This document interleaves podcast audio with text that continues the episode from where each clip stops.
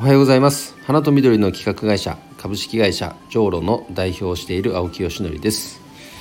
えー、さて年末、えー、年末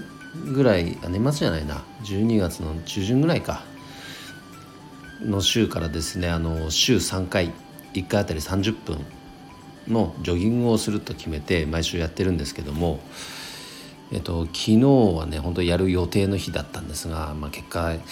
やんなかったんですよ。なんでかっていうと一昨日まあスノーボード行って久々に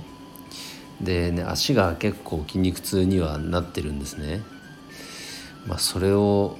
理由にやらなかったですね なんいいけねえなと思ってああこういうとこだと思いましたなんかねこの人ってやっぱ怠け者ですから楽な方にやっぱ流されやすいですからなんかねこのねできない理由みたいなものがすぐ見つかるんですよね簡単に飛びついちゃうけどもそこをグッと歯を食いしばって乗り越えるとその先にこう快感が待ってるっていうこともね知ってるんだけどそれでもなおなんかこうやれない理由できない理由が昨日はちょっと勝ってしまってああいかんなと。ね、でこういうふうこれを繰り返すと結局ジョギングは全くやらないっていうねまた現象が起きてしまうので、えー、今日はですねちょっと外晴れてて晴れてるから逆に放射冷却で寒いんですけど必ず今日はジョギングするってもう決めてますので、えー、体を動かしていきたいと思います。ということで、えー、今日の本題に移ります。え今日はですね昨日に続いてクラウドファンディングについてお話ししたいと思います。えーと、クラウドファンディングがそもそも何ぞやっていうお話はもうね改めて説明する理由必要もないと思うので省きますが僕がやってるやってるというか運営しているんですクラウドファンディングサイトそのものを。でどういうサイトかっていうと花とか植物に関連するプロジェクトだけを取り扱う、え、クラウドファンディングサイトでサイト名が「種と実」という、えー、クラファンサイトです。種っていうのはあの植物の種とかの種ね。種と実。実ですね実。種からまあ実になるような。まさにクラファンってそうじゃないですか。まだまだね芽が出てない状態の実の状あ種の状態のものをクラウドファンディングを通じてあの実になるようなね。そんなイメージ。なんかメンバーと話し合った結果そのなんかすごくいいネーミングだねということになり、えー、それに決まりました。で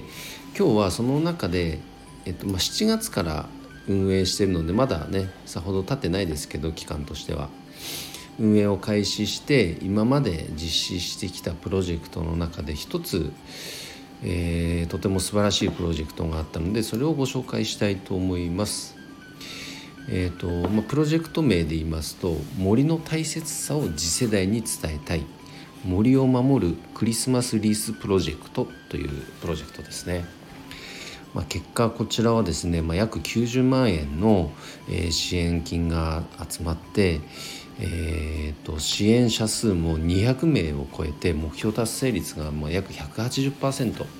というふうな、えー、見事、まあ、成功を収めたプロジェクトでございます。これはどういうプロジェクトかというとと富士山麓富士山の麓ですねで活動されている、まあ、木こりさんですね木こりの仕事っていうものをそもそもやっぱりもう改めて知ってもらおうというところが一つとあとはやはりその木こりのさんがやってるお仕事って日本のやっぱり森を守ってるお仕事なんですよね。だからそれをやはり知るっていうことはこの、まあ、森森の国日本と言ってもいいぐらいこう森林面積がもう広い日本ですからその仕事を知るっていうことは結果として、うんと、この SDGs にもつながっていくそういった要素もあるんじゃないかというふうに考えられてプロジェクトが生まれたわけなんですけどもまずはそれを知るっていうのが一点とあとは実際のその木こりさんが行う森のね、えっと、伐採作業から生まれるえっと、副産物、まあ、例えば杉とかヒノキ森の実こういったものっていうのは今まで効果的に活用されてなかったようなんですがそれを活用してクリスマスリースのキットとして、えっと、お送りしようというプロジェクトだったんです。これはねすごく素晴らしいなと思いました。で結果として本当に多くの方々にご賛同いただいてで、まあ、単純にリースが欲しいとかっていう方もいたのかもしれませんけれどもそこにプラスしてこの森をね守るというあとは木こりさんのお仕事に対してこの理解を深めるという要素も加わっていたので多分そこに共感された方が多かったんじゃないかなと思います。それをこのように一つのプロジェクトとして、えーと、形を作ったあの起案者の方本当素晴らしいなと思いました。であの森ってねそんなね一朝一夕でできるものじゃありません。5年10年でできるものでもありませんのであのもう本当ね50年100年をかけてようやくできていくのが森です。だから今のこのなんだろう活動というのが直近長期的に見てもね5年10年っていうスパンではなく50年100年先の森を守ることにつながるというわけなので